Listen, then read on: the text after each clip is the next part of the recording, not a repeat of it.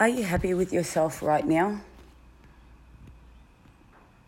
The way you look, the way you feel, the direction your fitness is taking, the direction your health and nutrition is taking. Are you content with everything? Is it working for you? Are you getting the results that you want?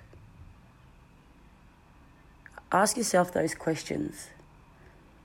And if the answer is no, then what are you waiting for? Why don't you change what you're currently doing?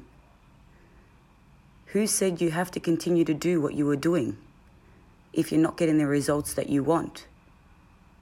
Try something different. Don't be afraid. Give it a go. What I say to my clients if you fail, you fail. Move on. Give it a go. There's no harm in trying. So, if what you're currently doing isn't working, try something else.